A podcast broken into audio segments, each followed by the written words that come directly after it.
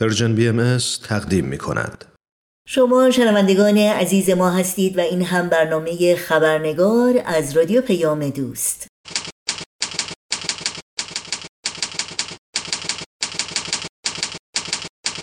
خبرنگار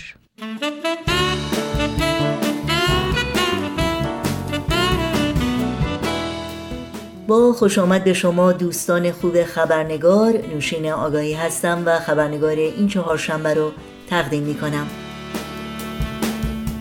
در بخش گزارش ویژه این برنامه همراه با میهمان خبرنگار خانم فرزانه ثابتان روانشناس و مشاور مسائل خانواده به موضوع نقد و انتقاد می‌پردازیم و تفاوت اون با خردگیری و عیبجویی و اینکه روند نقد و انتقاد در ذهن ما چگونه شکل می‌گیره و تا چه حد دستخوش تاثیرات اجتماعی و فرهنگی جامعه ماست.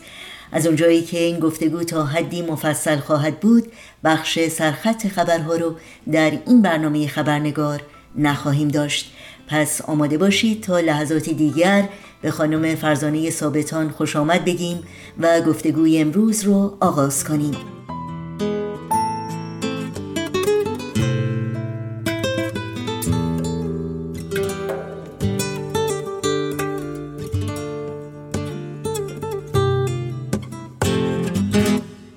خانم فرزانه ثابتان به برنامه خبرنگار بسیار خوش آمدین. خوشحالم که فرصتی دست داد که شما رو دوباره در این برنامه داشته باشیم و با هم گفتگو کنیم. منم خیلی خوشحالم که در برنامه شما شرکت می‌کنم و امیدوارم که بتونم خبرساز باشم. شما همیشه خبرساز هستین. شما. امروز در مورد نقد و انتقاد می‌خوام یه صحبتی داشته باشیم. شاید اولین سال این هست که چگونه این نقد و انتقاد در فکر ما شکل می‌گیره؟ اولا اینی که من در مورد اساسا این شکلگیری فرایند نقد و انتقاد خدمتون بگم. یکی از تئوری های روانشناسی بر این باور هست که انسان اساسا سه تا حالت نفسانی داره. یکی از این حالا سه تا حالت رو لازم نیست اینجا توضیح بدم. یکی از این حالت های نفسانی کودک هست. از ویژگی های کودک یعنی چیزی که ما باهاش به دنیا میه و باهاش هستیم این هست که در اصطلاحش میگن یه پروفسور کوچولو داره. این پروفسور کوچولو در واقع دنبال هر چیزی میره سوال می‌کنه کنجکاوی می‌کنه کشف می‌خواد بکنه. به عبارتی می‌خواد واقعیات حقیقت و اون چیز رو اونطوری که هست پیداش بکنه. نتیجتا ریشه نقد کردن به معنی بررسی کردن به معنی مرور کردن مطالب به عبارتی از یک جهت راستی آزمایی تفکر از همون پروفسور کوچولوی ما میاد. منتها متاسفانه در جریان رشد به خصوص در فرهنگ های شبیه فرهنگ ما خاور میانه ای این پروفسور کوچولو انقدر سرکوب میشه که ما دیگه اصلا جرأت پرسجو کند و کاف سوال کردن رو به خودمون نمیدیم و یاد می‌گیریم که همه چی رو همونجور که هست ببینیم و بپذیریم و شک درش نکنیم سوال نکنیم راستی آزمایش نکنیم. به خصوص وقتی که اون منبع گوینده یا اطلاعات یا خبری که به ما می‌رسه یا مطلبی که به ما می‌رسه منبعی باشه که یه ذره هم برای ما یه جایگاه مثبت داشته باشه و ما فکر کنیم که دیگه حرفش حرف درسته و اشتباه نمی‌کنه. اصلا این جرأت رو به خودمون نمیدیم که اون رو زیر سوال بیاریم زیر شک بیاریم زیر تردید بیاریم. بنابراین این چیزی است که افراد وقتی به سنین بزرگسالی می‌رسن در بعضی از موارد غالبا باید همه اینطور باشه و در بعضی از موارد متوجه میشن که این پروفسور کوچولوی من خیلی خفه شده حالا بیدارش کنم حالا زندهش کنم بهش فضا بدم که نفس بکشه. مثلا فرض کنید کسانی که میرن رشته های مثل فلسفه می‌خونن یا اساسا تفکر نقادانه تفکر فلسفی دارن. به خودشون اجازه میدن سوال بکنن جز این دسته از افراد هستن. یک نکته دیگه هم که وجود داره این هست که در آموزش و پرورش در سیستم آموزش و پرورش باز از همون دوران کودکی این فرصت و این آموزش به بچه ها داده بشه که چطور این پروفسور کوچولو یا روح پرسشگر یا نقاد رو هدایتش بکنن. که در یک کانال سازنده بیفته و متاسفانه اون رو ما کمتر توی آموزش پرورشمون می‌بینیم. اساسا توی جوامع توتالیتر که اساسش برای این هست که فکر نکن شک نکن سوال نکن نبین نشنو فقط اطاعت بکن از یک مرجع قدرت. طبیعتا نمی‌خوان همچین نیروی رو رشد بدن. ولی من حتی در کشورهای غربی مثل همین امریکا می‌بینم که از سنین دوران ابتدایی وقتی درس رو میدن به بچه ها چند تا سوال آخر هر مبحثی هست به عنوان تفکر نقادانه critical thinking که اونجا از بچه سوال می‌کنن چرا این اینجوری شد؟ و این بچه شروع می‌کنه اون کودک پروفسور کوچولوش رو فعال کردن و برای خودش جواب پیدا کردن و گفت و شنود و در واقع تجزیه تحلیل کردن با خودش. خیلی ممنونم. خب این نقد و انتقاد نوعی که شما مطرحش کردین یک نیروی سازنده است. یک نیرویی که در حقیقت اون حس کنجکاوی ما رو زنده نگه میداره و ما رو در حقیقت یابی کمک می‌کنه. ولی خب در مقابل اون ما ایرادگیری و خردگیری و انتقادهای به صلاح مخربم داریم. اون رو شما چگونه تعریف می‌کنید و ویژگی های هر دو اینها چی هست که ما آگاه باشیم؟ چه وقتی داریم انتقاد می‌کنیم واقعا اون حس کنجکاویمون رو می‌خوایم اقنا بکنیم و فکرمون رو بازتر بکنیم به قول شما جوابها رو پیدا بکنیم. چه وقتی که ما داریم در حقیقت ایراد می‌گیریم خوردگیری می‌کنیم. ببینید اساسا وقتی صحبت از نقد و بررسی یا تفکر نقادانه می‌کنیم هدف در اون این هست که ما شروع کنیم هر اطلاعاتی که به دستمون می‌رسه. حالا این اطلاعات ممکن در قالب یه فیلم داستانی باشه پیامی می‌خواد به من بده در قالب یه سخنرانی باشه یه کتاب باشه یه خبر باشه. این اطلاعات رو ما شروع کنیم بررسیش کنیم موشکافی بکنیم و تناقض ها و ضد و نقیضاش رو پیدا بکنیم. چرا می‌خوایم این کار رو بکنیم؟ برای اینی که می‌خوایم اون اطلاعاتی که می‌گیریم ببینیم چقدر با واقعیت ها فارغ از قرض و مرض من خواسته دیگری و امثال اینها مطابقت داره. چون واقعا یکی از تعاریف علم این هست که ما واقعیت اونطور که هست ببینیم. اگر ما واقعیت اونطور که هست نبینیم در واقع یه جوری خودمون رو گول زدیم. روحی نقادانه تفکر نقادانه در واقع به ما کمک می‌کنه که ما این کار رو انجام بدیم. ولی همونطور که گفتم بعضی موارد ما می‌بینیم پشت این قضیه یه قرض و مرضی داریم. یعنی فرد هدفش این نیست که واقعیت رو اونطور که هست پیدا بکنه. فرد هدفش این هست که واقعیت رو اونطور که می‌خواد به اثبات برسونه. و اینجاست که یک بحثی مثل خوردگیری یا مثل مچگیری یا مثل مجادله به وجود میاد. یعنی ببینید یه مسیری است. شما میگید من تو این جاده میرم ببینم به کجا می‌رسم. این مستلزم این هست که من یک مقدار آزادی ذهن خودم بدم. یک مقدار گشاده نظری وسعت نظر به خودم بدم. ولی اگر من تو همین مسیر میرم و بگم نه من این ورو نمی‌خوام ببینم اون ورو نمی‌خوام ببینم خارج از این چارچوب هیچی نمی‌خوام ببینم فقط یه نقطه رو می‌خوام ببینم خب اینو در اصطلاح بهش میگیم چی؟ میگیم تعصب بهش میگیم تقلید. مثلا شما فکر کنید یکی از چیزهایی که همیشه با نقد کردن به اشتباه گرفته میشه و خطرناکه بحث مچگیریه که ایراد جز اونهاست. خوردگیری جز اونهاست یعنی من نمی‌خوام واقعا حقیقت رو پیدا کنم. می‌خوام نقاط ضعف رو بیرون می‌کشم و همین تفاوت بین نقد و ایرادگیری و خوردگیری است. یا مثلا بحث دیگه که ما داریم پافشاری کردن روی مطلبی. مثلا فرض کنید من از شما سوال می‌کنم خب این برنامه خبرنگار هدفش چیه؟ شما برای من یه سری توضیح می‌دید. بعد حالا من می‌خوام به شما ثابت کنم که نه هدفش اینی نیست که شما میگید. خب این نقد نیست. چون من فرض رو برای خودم گذاشتم. بر اساس اون فرض می‌خوام اونو فقط به شما ثابت کنم. نقد کردن مستلزم این هست که ما یه مجهول داریم که نمی‌دونیم چیه. واقعا نمی‌دونیم چیه. یه سری مفروضات هم داریم که این مفروضات قابل تغییرن قابل بررسی هن. ما از این معلوماتی که داریم اینها رابطه های ذاتی و حقیقیش رو پیدا کنه به طوری که ما رو به مجهول هدایت بکنه. ولی اگر که این رابطه اینها رو نتونیم پیدا بکنیم بخوایم یک چیزی رو بهش القا بکنیم به اون فرض ها اون فرض ها رو بخوایم ببخشید با این کلم میگم بچپونیم تو جریان استدلالمون خب مسلما به حقیقت نخواهیم رسید.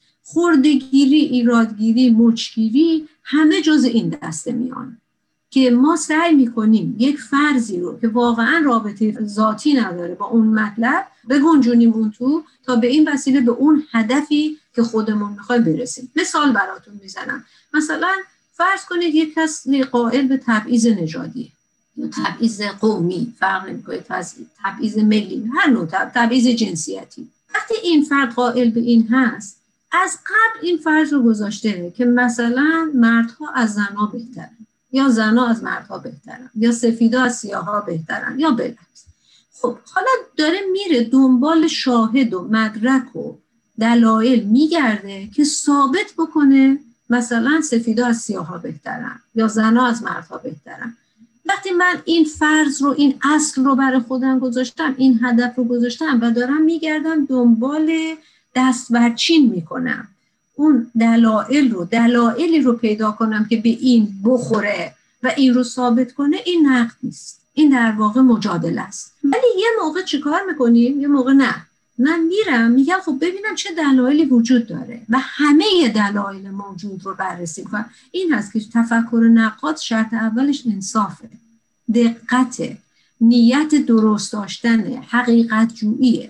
بنابراین در ایرادگیری و خوردگیری ما اینا رو نمی‌بینیم. شما به نکاتی مثل تبعیض اشاره کردین که از پایه خب واقعا یک چیز خیلی منفی هست و مخربی هست ولی حتی می‌تونین انتقاد روی سلایق یا علایق متفاوت باشه که خب هر انسانی حق این رو داره که علاقه متفاوت داشته باشه یا سبک و سلیقه متفاوت داشته باشه ولی آیا می‌تونه اون پایه‌ای باشه برای انتقاد کردن یا ایراد گرفتن؟ صد درصد. ببینید اساسا جایی نقد و تفکر نقادانه یعنی این پروفسور کوچوله من به بیراهه کشیده میشه که ما در درون انسان یک میل دیگه وجود داره که باز این هم از همون کودک میاد. میل به بودن میل به فعال بودن میل به کمال میل به خوب بودن. خب ولی این میل به خوب بودن رو من یه موقع می‌تونم بر این اساس بذارم که خب من ببینم خوب چیه. دنبال خوب برم. گاهی وقتا نمی‌خوام به خودم زحمت بدم. حالا اینا همش هم تحیط آگاهی فرد نیست. عوامل محیطی خیلی تاثیر داره. من می‌خوام احساس بکنم که خوبم. یعنی حتی به خودم من به یه نوعی دروغ بگم که خوبم. اون موقع است که من شروع می‌کنم از مقایسه استفاده کردن. یعنی یه به تبدیل میشه میل به کمال تبدیل میشه به میل به برتری طلبی. اون وقت وقتی شما دوچار این احساس برتری طلبی میشید نتیجتا از زمین و آسمون از چه میگه آسمون و ریسمون. به هم میبافی که ثابت کنی من بهترم تو بدتری. ریشه عمده ایرادگیری در همیناست که تو نمی‌دونی من می‌دونم. تو خوب نیستی من خوبم. تو پایینتری من بالاترم. یعنی این حس برتری طلبی باعث میشه که ما اصلا از حقیقت دور بشیم. من حقیقت رو نمی‌خوام ببینم. من می‌خوام ثابت کنم که چی؟ برترم و همین جاست که اون روحیه ایرادگیری خردگیری تبعیض تعصب تحقیر دیگری حالا خداگاه یا ناخداگاه شروع می‌کنه به رشد کردن. ابزارش چیه؟ از فکر هم استفاده می‌کنه برای اینکه به مقصد برسه. و همین دلیل جوام توتالیته مثلا تقلید خیلی مهم میشه. چرا؟ چون شما در تقلید فکر نمی کنی و در تقلید داری به, به مرجع تقلیدت میگی که من بدم تو خوبی. و این خیلی به قدرت به منبع قدرت بیشتر قدرت میده. خیلی ممنونم. شما اشاره کردین به عوامل خارجی که می‌تونه در به اصطلاح این پروسه شکلگیری انتقاد و نقد تاثیر داشته باشه. همینطور در کنار این عوامل خارجی که شاید فرهنگ یکی از اونها باشه یک کمی توضیح بیشتری بدید که واقعا چون خیلی وقتا می‌بینیم چیزهایی در فرهنگ ما انقدر جا افتاده انقدر قبول شده که حتی اینها شدن به اصطلاح معیارها یا ارزشهایی که ما همه چیز رو بر اساس اونها میسنجیم. تا چه حد شما این رو تاثیرگذار می‌دونید در نوع انتقادی که ما می‌کنیم و همینطور چطور میشه این آگاهی رو داشت که اینجا فرهنگ و سنت کهنه جامعه منه که داره من رو هدایت می‌کنه به جای خرد و فکر باز و اندیشه‌ای که من باید به اون اتکا بکنم و انتقاد بکنم. در واقع ببینید کلید اصلی این قضیه شما گفتید چطور همین تفکر نقادانه است. یعنی هر چقدر ما بتونیم این رو آموزش بدیم به خودمون به خانوادهمون. و افراد رو من نکنیم از نقد کردن. باز تاکید می‌کنم برمیگردم به سوال قبلیتون. من از مهارت نقادی اگر بخوام استفاده کنم برای اثبات نظر خودم برتری خودم و اون سلیقه و امثال اینا مثل همین که من اونم به عنوان یه ابزاری استفاده می‌کنم که این چه رنگی تو پوشیده؟ این که رنگ خوبی نیست این رنگ خوده. و تمام دلایل دنیا رو میارم که مثلا اگر تو رنگ زرد پوشیده رنگ خوبی نیست. اگر ما از اینا داریم استفاده می‌کنیم اینا اتفاقا عوامل فرهنگیه. کودک برتری طلبی رو از کجا یاد می‌گیره؟ من برمیگردم به جامعه خود ایرانی فرهنگ ایرانی. چقدر فرهنگ ما مقایسه وجود داره؟ خیلی زیاد. از همون بچگی به من میگن بچه عمو تو نگاه کن نصف توه. برادر تو ببین ببین چه جوری داره میدوه. اون ببین چقدر درس خوب می‌خونه. اون داره مسئله ریاضی حل می‌کنه. تو انقدر بیورزه هی نشستی نقاشی می‌کشی. یعنی اصلا این تفاوت استعدادها اینجا دیده نمیشه. و این مقایسه یکی از بزرگترین عواملی است که به کودک یاد میده که تو همیشه تلاش بکن برتر باشی و خودتو انگار در یک عرصه رقابت می‌بینی در یک میدون جنگ می‌بینی که تو باید برنده شی. خب اینجا پروفسور کوچولوی من سعی می‌کنه چی استفاده کنه؟ از این استفاده کنه برای اینکه این رو منتقلش بکنه. ولی یه نکته که منظورم عوامل فرهنگی است. من اون حالت های نفسانی رو که گفتم گفتم یکیش کودکیه. یکی از این حالت ها والده. والد مجموعه بکن و نکن هاست. خب؟ فرهنگ ایرانی فرهنگ والد مستبده. همش بکن نکنه. شما ببینید ما چقدر نصیحت داریم تو فرهنگمون. چقدر موعظه داریم تو فرهنگمون. شعر هم اگه می‌خوایم بگیم می‌خوایم یه درسی به طرف بدیم. یعنی دائما ما در حال یاد دادن هستیم. به عبارت دیگه فرهنگ من وقتی میشه فرهنگ والد مستبد اون وقت اون پروفسور کوچولوی روحی پرسشگر کودک رو مجبور خفه کنه. برای اینکه یک مستبد یک والد همیشه دوست داره بچهش مطیع باشه بله بله قربان بو باشه چشم چشم بگه صداشم در نیاد سوالم نکنه. حتی شما اینو به وضوح می‌بینید. پدر مادر میگن بچه خوب بچه که حرف گوش کنه درس بخونه رو حرف بزرگتر حرف نزنه. هرچی بهش میگن بگه چشم. سرشو بندازه پایین ببخشید. مثل بچه آدم زندگی کنه. یعنی اگه یه نفر سوال کنه اون بچه بچه خوبی نیست. میگن اصلا این تقیانگره این شورشگره. این سرتقه. این حرف تو گوشش نیم ببینید همینا تو فرهنگ ما داره میاد بیرون و همه این حرفا داره چی میده؟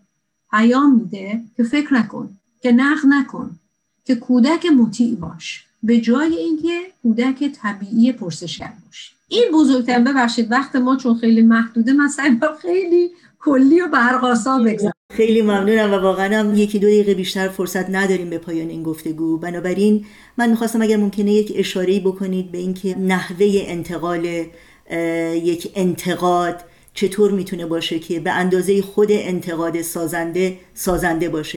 توی یه جمله میگم چون وقت کمه ببینید اگر ماها هر کدوممون سعی بکنیم تفکر نقادانه رو نه ایرادگیرانه نه خوردگیری رو تفکر نقادانه رو یاد بگیریم و شروع کنیم این نقد رو اول از خودمون انجام بدیم. هم آمادگی پذیرش نقدمون بیشتر میشه هم اینی که خودمون می‌تونیم با این نوع تفکر فرصت بدیم به دیگران که روحی پرسشگری داشته باشن. دیگران رو پروفسور کوچولوشون رو خفه نکنیم و همین که در زندگی روزمره وسعت نظری بیشتری داشته باشم یکی از راهاش اینه که وقتی یه نفر میاد از من ایرادی یا نقطه نکته ای رو در مورد من میگه من فورا جواب بش ندم بگم نه اشتباه می‌کنی. بگم خیلی خوب. بیا با هم بررسی کنیم مرور کنیم. ممکنه منم اشتباه بکنم. ببینم کجاها اشتباه می‌کنم من دوست دارم اشتباه هم رو تصحیح کنم این انعطاف پذیری که نشون میدیم خیلی مهمه. خیلی ممنونم. واقعا استفاده کردیم از صحبت های شما. خانم فرزانه ثابتان مثل همیشه. براتون آرزوی موفقیت دارم و امیدوارم باز هم شما رو در این برنامه داشته باشیم. منم ممنونم که این برنامه منو شریک کردیم دوستان خوب خبرنگار قبل از خداحافظی اجازه بدین تا به پیام اخیر یکی از شنوندگان عزیز این برنامه اشاره کنم که از بخش سرخط خبرها انتقاد کرده بودند که این خبرها تکراری هستند تازگی ندارند و در سایت های خبری و رسانه های دیگه هم منتشر شدند. البته با سپاس بسیار از این شنونده عزیز جا داره که توضیح مختصری رو در مورد هدف از بخش سرخط خبرهای این برنامه که کم و بیش در حدود یک یا دو دقیقه است ارائه بدم. خب مسلما هدف این برنامه صرفا ارائه خبر و یا پوشش هر نوع خبری نیست و تلاش هم بر این نیست که شنوندگان عزیز این برنامه این خبرها رو اولین بار از این رسانه و یا از طریق این برنامه بشنوند. هدف این بخش از برنامه خبرنگار در حقیقت در یاد نگاه داشتن هموطنانی است که متداوما قربانیان نقض حقوق بشر هستند و احترام و کرامت انسانی اونها هر روز پایمال میشه. برای این شهروندان تحمل ناعادلانه زندان، شکنجه و رفتارهای غیرانسانی هیچ روزی تکراری نیست و مطمئنا از نظر اونها گزارش این ستمها یک بار و چند بار کافی نخواهد بود. و البته از اونجایی که خبرنگار امیدوار قدم کوچکی باشه در راستای اشاعه گفتمان های اجتماعی و شکافتن و پی بردن به ریشه های مسائل و چالش های روز چند سرخط خبر در رابطه با مهمترین و اساسی ترین چالش جامعه ایران یعنی نقض حقوق بشر و یا تعدی به شرافت و کرامت انسانی نیز در این برنامه گنجانده میشه و همواره سعی شده تا نمونه هایی از طیف گستردی از این گونه اخبار برجسته بشه. مجددا از دوست عزیز برنامه که وقت گذاشتن و با ما تماس گرفتند سپاسگزارم و امیدوارم این مختصر تا حدی هدف از بخش سرخط خبرها رو در برنامه خبرنگار روشن کرده باشه. دو چشم مست میگونت به بردارام هوشیاران. دو خواب آلوده ببودن نقل از دست بیداران نقل از دست بیداران.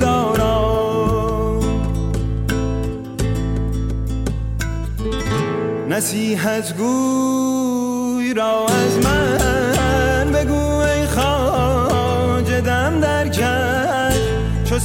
سر گذشتان را چه میترسانی از باران؟ چه میترسانی از باران؟